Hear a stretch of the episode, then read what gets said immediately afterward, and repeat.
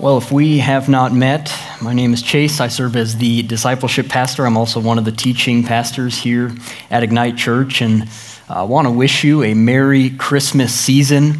Uh, it's a joy to gather together as we are uh, inching closer to Christmas, where we celebrate the arrival and birth of our Lord, our Savior, Jesus Christ, into human history. Before we look at our text for this week, I do want to highlight an event that's coming up in the life of our church. After the new year, first week of January, uh, we are going to begin our life courses for the spring semester. Our life courses uh, teach biblical doctrine and principles for Christian living. So perhaps you're a new believer and you want to know what does the Bible say about the Christian life? We have a course for that. Maybe you are newly or nearly married. We have a wonderful course to teach you biblical worldview and the issue of relationships and marriage. Maybe you're a high school or college student and you want to prepare yourself for marriage one day. We have a wonderful course for that, or new parents as well. Owen and Michelle Trangsrud will lead a course for gospel centered parenting. So I encourage you, you probably saw the table in the lobby as you came in this morning. After service, go and meet some of our wonderful life course leaders and go ahead and get registered for one of those courses. They begin after the new year. And I encourage you to uh, build a biblical worldview and foundation through our life courses. Well, I invite you to open your Bibles to Isaiah chapter 9 and verse 6 this morning. Isaiah chapter 9, verse 6. If you do not bring a Bible, we have Bibles provided for you in the seat in front of you. Go ahead and grab that and open to page 537. Page 537 in our Pew Bibles. As you turn there, uh, Isaiah is sometimes referred to as the fifth gospel. We have four gospels in the New Testament Matthew, Mark, Luke, and John, but Isaiah is referred to as the fifth gospel because it contains so many descriptions and prophecies of the coming Messiah.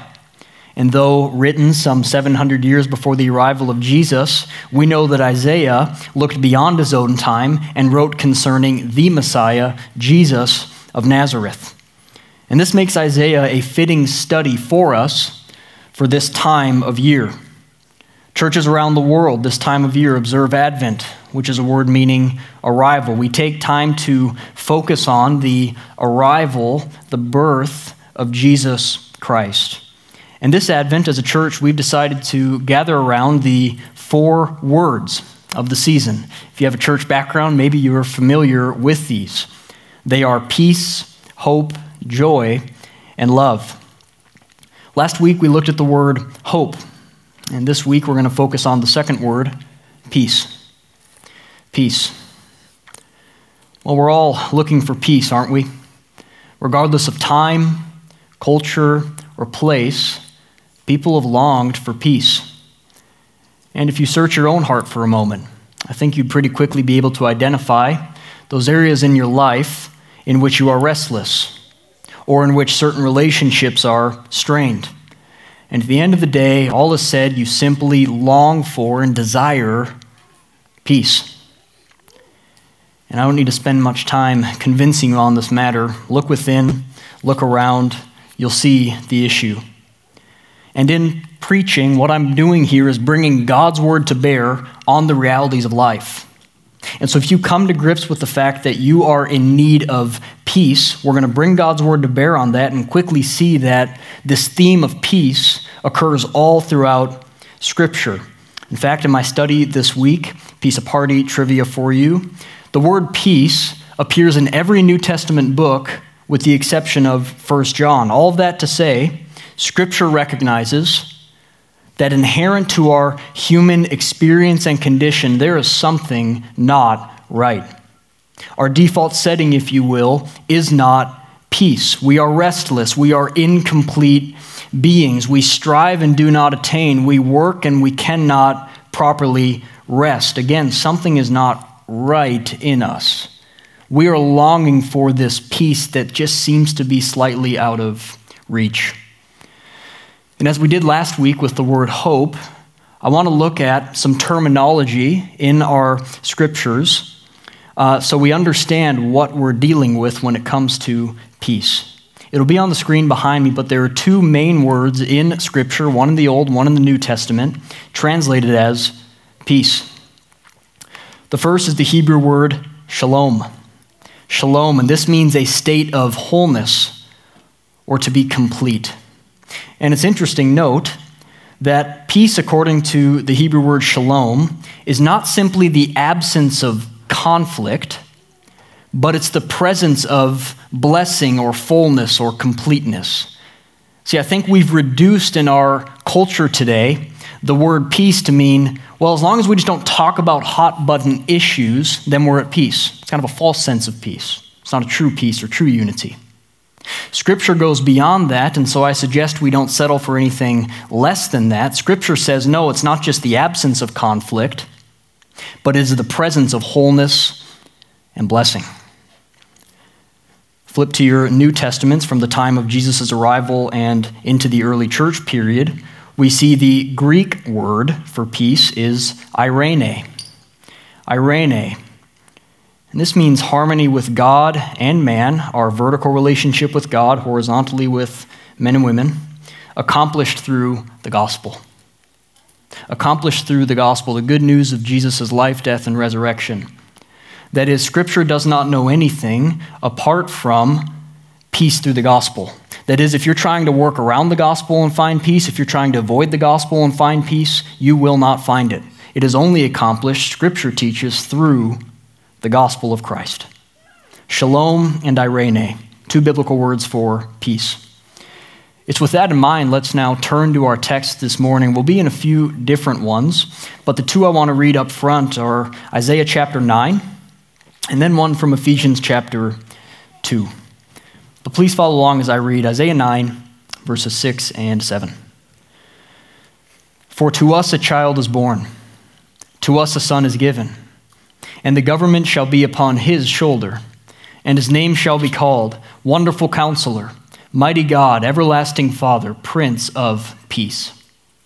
Of the increase of his government and of peace there will be no end on the throne of David and over his kingdom to establish it and to uphold it with justice and with righteousness from this time forth and forevermore. The zeal of the Lord of hosts will do this. And then a brief sentence from Paul in Ephesians 2:14. For he himself is our peace, who has made us both one and has broken down in his flesh the dividing wall of hostility. To us a child is born, he himself is our peace. A brief summary to guide our study this morning is this Jesus came to bring peace and be peace. Jesus came to bring peace and be peace. I've organized my notes under three headings this morning, and like I said, we'll be in a few different scriptures, but let's begin with the foundation here, 700 years prior to the time of Christ. Isaiah chapter 9, this precious promise spoken to God's people, the promise of peace. I'll remind you, this is a similar text that we used last week in our study of hope, but I'll remind you briefly of the context. It's really important to understand what Isaiah is saying, how his audience would have heard it. We need to understand what's going on behind the scenes, if you will. And Isaiah is writing to a distressed nation, a distressed nation. That is, for Israel, this is not a time of peace. In fact, if you would imagine with me for a moment, families gathering around and telling their children of the good old days. We read in 1 Kings chapter 4, about 250 years before Isaiah's prophecy was written, that under King Solomon, one of the great kings of Israel's history, 1 Kings 4, verse 20, says this about Israel's condition They ate, drank, and were happy. Man, isn't that all we want? Eating, drinking, being happy. So you can imagine parents telling their children, oh, the good old days, we long for them. We want the blessing that Solomon brought to our kingdom back to our families. But the situation was certainly not one of peace. Remind you of the context. Israel was ruled by a half hearted, lukewarm king. His name was Ahaz. And not only that, but Israel, with its national territories and borders, was on the brink of being washed out, being taken over by the then world power, Syria. And so King Ahaz, being a half hearted God-fearer, says, I need to make a political alliance. Don't care who it's with, I just need to do it. And so we're told that he allied with the king of Assyria. And you can imagine the division that this brought about because you have on the one hand of the political aisle uh, those Jewish revolutionaries who said, Yeah, whatever it takes, King Ahaz, just align yourself, align our nation with a powerful king that will be able to deliver us from our oppressors. But then you have the good counsel on the other end of the political spectrum telling King Ahaz, What are you doing? You are to serve God. He is our protector, He is our defender. Do not get in an alliance with a godless, idolatrous nation. And yet it's division, it's tense. Further compounding this distress and this lack of peace is the fact that Israel was steeped in unrepentant, blatant sin. Let me tell you this if you want your life to be chaos and reckless and hectic, be living in unrepentant sin.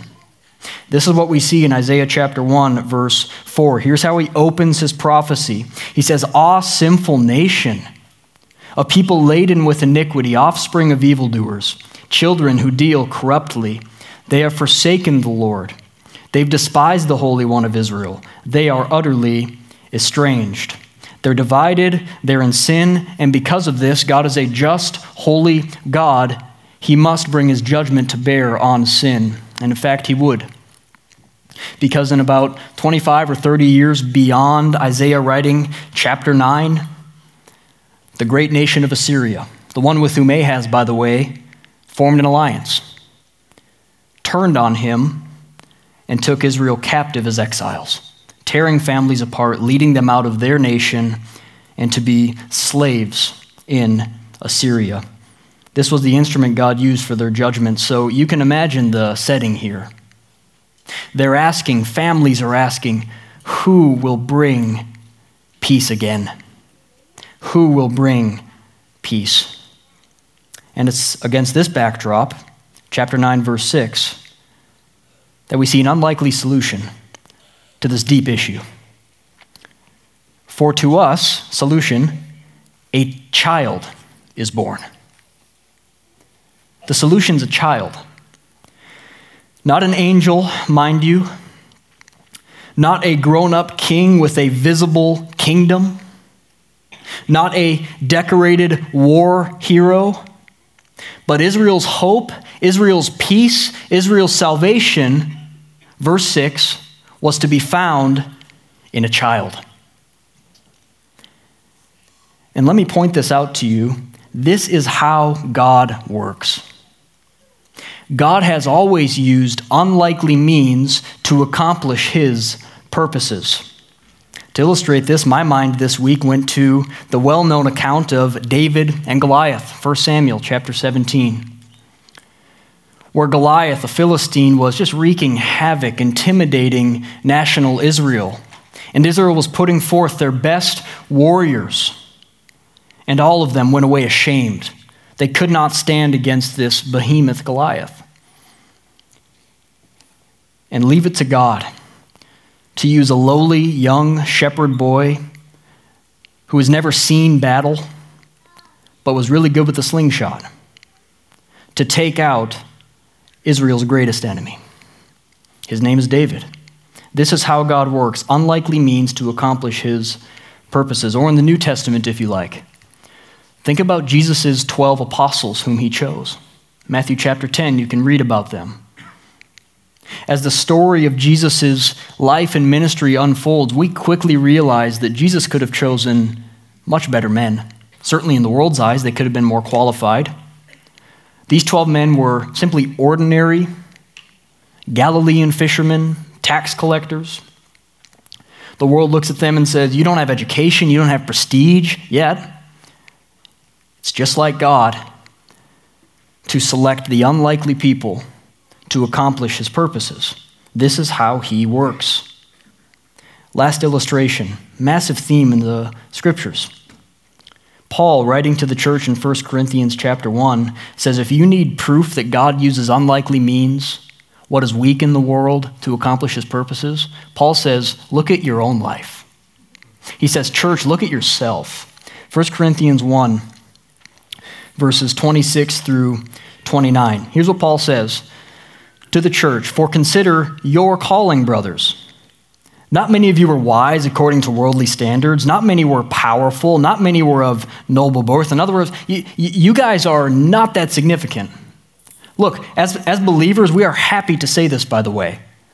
There, there's nothing special in me that caused God to save me. Yet, Paul says, verse 27, God chose what is foolish in the world to shame the wise. God chose what is weak in the world to shame the strong. God chose what is low and despised in the world, even things that are not, to bring to nothing things that are, so that no human being might boast in the presence of God. God works in mysterious ways, doesn't He? And certainly He did in promising peace for Israel through a child. But as we read on, we discover that this child was no ordinary child. Unlikely, a bit surprising, certainly, but not ordinary. In fact, this was a divine person that the scriptures have in view. A divine person. And the divinity, the godness of this child, is evident first in his name. Isaiah chapter 7, verse 14, this is a promise given to King Ahaz. You're probably familiar with this text. Behold, the virgin shall conceive and bear a son and shall call his name Emmanuel, which means God with us. The child of chapter 7, verse 14, is the child of chapter 9, verse 6. God with us. Four more names are given to this child. Second part of verse 6. Look with me. We're told this child will be a wonderful counselor, mighty God, everlasting Father, and the Prince of peace. If you're looking in your Bible, you'll see that these four names are capitalized, and that's the translator's way of telling you that this is no ordinary person. The prophecy here, the promise here, is of a divine person. Of course, we know this points to and is only ultimately fulfilled in the person and work of Jesus Christ. Think about the ministry of Jesus. Was he not a wonderful counselor? He's working all things according to the counsel of his will. The Pharisees, the religious leaders, the, the uh, secular powers of the day were plotting and working against him. They all fell short. Jesus is the wonderful counselor. How about this? Mighty God, when the Jews 700 years before Jesus would have heard Isaiah speak these words, Mighty God, they surely would have thought about Deuteronomy chapter 10, verse 17, where they are praising God together and they ascribe God this name, a God mighty and awesome in power. No ordinary child, but a divine person. The everlasting Father, just as a good father protects and cares for and provides for his family, so Jesus protects and provides for and cares for the church. And yes, he is the Prince of peace. The government is on his shoulders. He's the Prince of Peace. I said earlier, it bears repeating the scriptures know nothing apart from peace only in the person of Christ. And his reign further illustrates the truth that this is a divine person. Verse 7 of the increase of this child's government and of peace, there will be no end.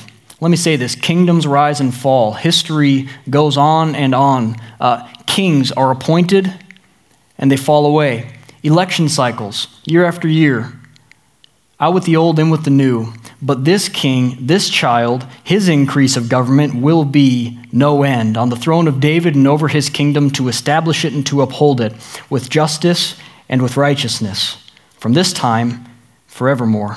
The zeal of the Lord of hosts will do this.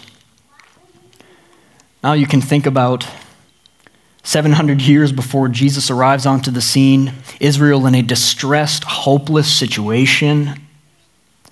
Hearing this prophecy, and generation after generation leading up to the time of Jesus, looking in their kings, uh, seeing if the credentials of Isaiah 9 match up with those who are ruling over them. But time after time, it falls short, it falls short until, fast forward 700 years, Jesus is born in Bethlehem, who is the wonderful counselor, mighty God, everlasting Father, and the Prince of Peace. Only Jesus fulfills these divine credentials. Jesus is our peace. He's called the Prince of Peace. He's the promised child, the promised Messiah of old. And so I thought it fitting as we continue our study in this theme of peace to look at what Christ himself had to say in the New Testament concerning his role in bringing peace to the world. What does the New Testament reveal about this child, Jesus Christ? And this brings us to our second text this morning. I'm going to be in the Gospel of Luke, one of the four biographies, if you will, of the life of Christ. And here's where Jesus defines peace for us. And you'll hear this, and as I read it, maybe um, think it's a little contradictory. And so I want to, to work through this tension together. These are Jesus' words, Luke chapter 12, uh, verses 51 through 53. Follow along as I read. Jesus asks, Do you think that I have come to give peace on earth? No, I tell you, but rather division. For from now on, in one house there will be five divided three against two, and two against three. They will be divided father against son, and son against father, mother against daughter, and daughter against mother, mother in law against her daughter in law, and daughter in law against mother in law. So, Jesus, Prince of Peace, promised Messiah. But when he's asked, he says, I didn't come to bring peace. I came to bring division. In Matthew's account, he says, I came to bring a sword. Well, how do we make sense of this? Two considerations. This isn't contradictory, by the way. We got to understand this in context. First, hear this Jesus here in Luke 12 is not expressing desire, but stating fact. He's not expressing desire. It does not please him or bring him joy or pleasure to see division, the result of sin in the family. But he says it's the fact of the matter. This is the way things will be. Well, what's the fact? Here's what you need to know true allegiance to Christ and the gospel always brings division. True allegiance to Christ and the gospel always brings division. And this isn't hard to prove. Look in your own lives for a moment. Think about the relationships you have lost families, friends, right standing at your job. Because you decided to make Christ your Lord and Savior and take his claims seriously. I've shared this illustration in the past, but I found it so helpful. And it's a list of questions that are from a church in a closed country and this pastor asks the series of questions to baptism candidates where Christianity is legal. You could lose your life for converting. First question he asks is this Are you willing to leave home and lose the blessing of your father? It says, Before you step into the water, be sure you count the cost. Are you willing and ready to leave your home and lose the blessing of your Father. To me, this sounds like a church, this sounds like a pastor, this sounds like a group of Christians that understand allegiance to the gospel divides. It, it, it cuts to our closest relationships. And maybe you're here thinking, frankly, I converted to Christ and not much has changed. Friend, it could be God's blessing on your life in this season. However, could also be an opportunity for you to look Examine yourself and ask Am I living a life consistent with the gospel? Because Christ says eventually, if you're consistent with the gospel, my gospel is going to bring division to your closest relationships. I want to share this note, brief commentary from the pastor Alistair Begg. Commenting on Luke chapter 12, I found it so helpful. uh, clear in explaining this. Here's what he says Faith in Jesus changes the dynamic of interpersonal relationships, inevitably dividing those who believe from those who don't. Jesus had this difficulty in mind when he said he came to bring division. His ultimate objective was love, forgiveness, and eternal peace with God. But he understood that the immediate effect of the cross and the change it would bring to those who had believed would be division. God's ultimate objective, his desire, is not division, it's peace with God and others. But Christ was under no illusions. The immediate effect, the change the gospel would bring about in the lives of its adherents, would cause division. The gospel does set us at odds with the thinking of the world. James chapter 4 verse 4 the author says my brothers and sisters, do you not know that friendship with the world is hatred toward God? Jesus here is not expressing desire, but stating fact. A second consideration, we'll cover this briefly. I mentioned it earlier. Peace is not the absence of conflict, but the presence of blessing. See, if peace was merely the absence of conflict, then Christians would simply maybe look at the gospel and say, well, I'm just going to ignore it because then my relationships will remain intact. If I don't have to give everything to the gospel, to my Lord, Jesus Christ, then maybe I can maintain some of my worldly desires, pleasures, and relationships. But if we ignore the gospel, then you need to understand that you miss out on the greatest peace and the greatest blessing that is with God through the gospel. Perhaps, Christian, you're here today and you're counting the cost. There's real division in your family, there's real division in your friendships. Not hypothetical, real. You're living in it. And may I just remind you that there is no greater peace and no greater blessing than to be at peace with God through the gospel. There's no better place to be than in the will of God, obeying His word, doing what He says. Jesus says, one chapter before, Luke 11, Blessed are those who hear my words and keep them. So that's how Jesus defines peace. He acknowledges reality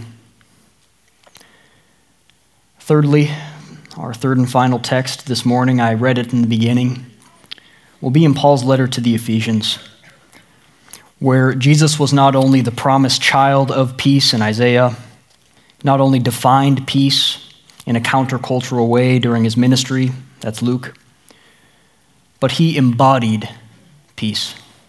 That is, after Christ came, our peace is not some abstract concept, our peace is a concrete person. We say, What is peace like? You look to Jesus. He defines, he embodies true peace. And so Paul addresses this theme, Ephesians chapter 2. Follow along as I read 13 through 16. But now in Christ Jesus, you who were once far off have been brought near by the blood of Christ. For he himself is our peace, who has made us both one and has broken down in his flesh the dividing wall of hostility, by abolishing the law of commandments expressed in ordinances, that he might create in himself one new man in place of the two, so making peace, and might reconcile us both to God in one body through the cross, thereby killing the hostility. I've been thinking about this verse all week and maybe you would underline it, verse 14 He Himself is our peace. What a countercultural, phenomenal claim. If you're a Christian, you don't need to search for peace. You found it. His name is Jesus. He Himself is our peace. And Jesus, when He brings peace and embodies peace, especially in a church community, it's going to affect two relationships. The first is our relationship with one another. our horizontal relationships. This is what Paul says in verses 13 through 15. And he does it by addressing the hot button issue of his day. He says in verse 13, Now in Christ Jesus, you all who were once far off have been brought near by Christ's blood. Well, who's the you here? In Paul's context, he's referring to Gentiles, non Jewish believers.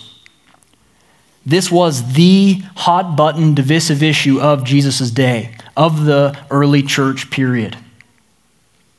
Because you have the Jews who believe Christ is the Messiah, and they have thousands of years of history. They have the Hebrew scriptures, they have the temple. And so they would look at these non Jewish Gentiles and say, okay, you can be a Christ follower, but you are junior varsity. You are second class. We're the Jews. And it's against this division that Paul wrote so extensively in his letters. This was the issue of the day. Yet, verse 14, Paul says, He himself is our peace. He's made us both one. Jew, Gentile, one. He's broken down in his flesh the dividing wall of hostility. He has reconciled Jew and Gentile as one in Christ in the church.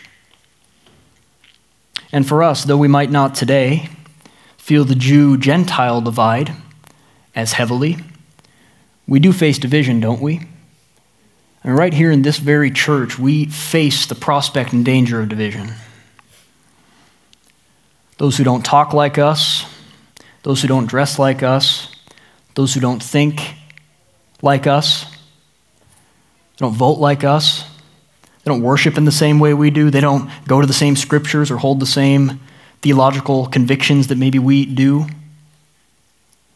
And our tendency is to put the dividing wall of hostility back up, but Jesus came to break it down through the cross. To quote James again, James chapter 3 says, This kind of thinking, this divisiveness, this arrogance, this pride, Three words to describe it. He says it's earthly, unspiritual, and demonic. It has no place in the church. In the world, of course, there's going to be factions and divisions and parties. In the church, no place for it.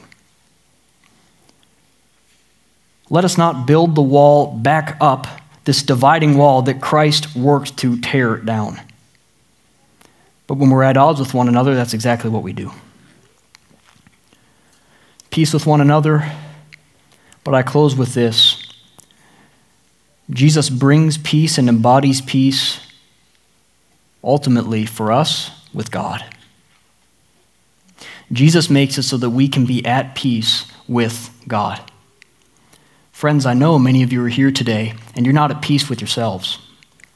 You're not at peace in your workplace. You're not at peace in your vocation. You're not at peace in your family. But, my friend, the great need, the pressing, urgent problem in your life, if I can suggest this to you, is that you are ultimately not at peace with God. That's the cosmic drama.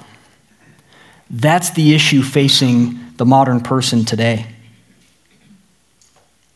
This is what Paul says in verse 16. It says, No Jew, no Gentile, dividing wall's been torn down verse 16, that Jesus might reconcile us both to God in one body through the cross. That is, Paul says, doesn't matter where you've been, doesn't matter what you've done, doesn't matter your social class, your ethnicity, your income. He says the ground is level at the foot of the cross. He says the problem here is not among one another, the problem is divine. The problem is we are not at peace with God because our sin has severed us from our Creator.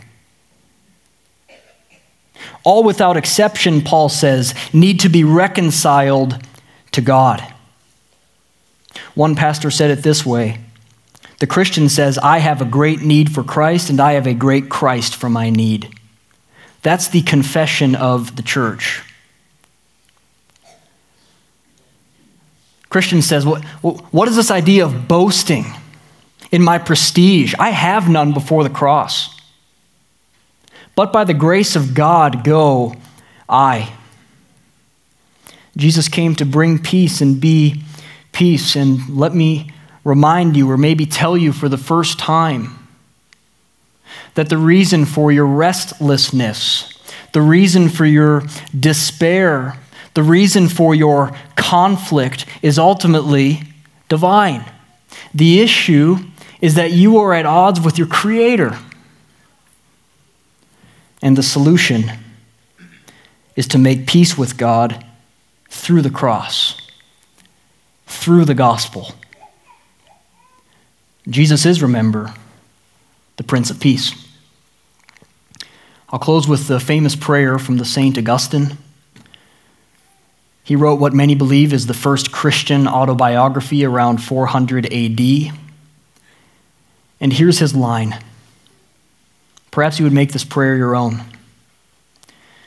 He says to the Lord, Because you have made us for yourself, our hearts are restless until they find their rest in you. May we consider these things as we close in prayer.